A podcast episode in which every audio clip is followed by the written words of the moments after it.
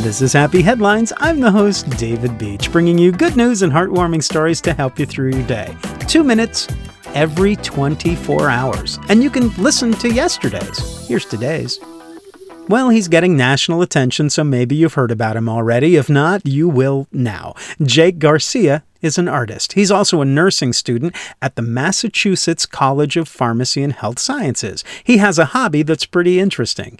He paints landscapes in public and then leaves them behind for people to find. They're also really nice paintings. Says Jake, what good is art if it's in a box, in a closet? If nobody's enjoying it, then what good is it? Now, he recently only started painting, but now he's getting attention. You can make someone's day without saying a word, he said in the segment I saw.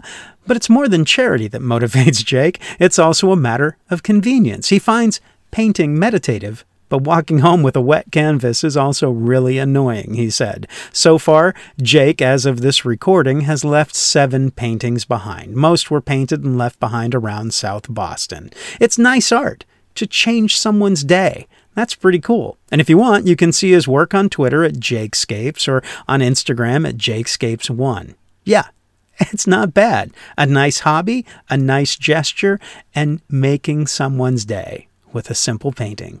I like that. That is a happy headline, which is why I say stay happy, stay healthy, and find a way to make someone's day. Yeah, that's how I end each one of these podcasts. And you know, if you like this podcast, you'll probably like our Facebook group. That's how I stay in touch with people who listen, because I don't know if you're listening or not. But if you go to our Facebook group, search for Happy Headlines with David Beach, you can find a really nice group of people. You can check out stories that didn't make it to the podcast, because we only have about two minutes. You can also leave stories of your own. I'd love to meet you. Thank you for listening. And as I said, stay happy, stay healthy, and find a way to make someone's day.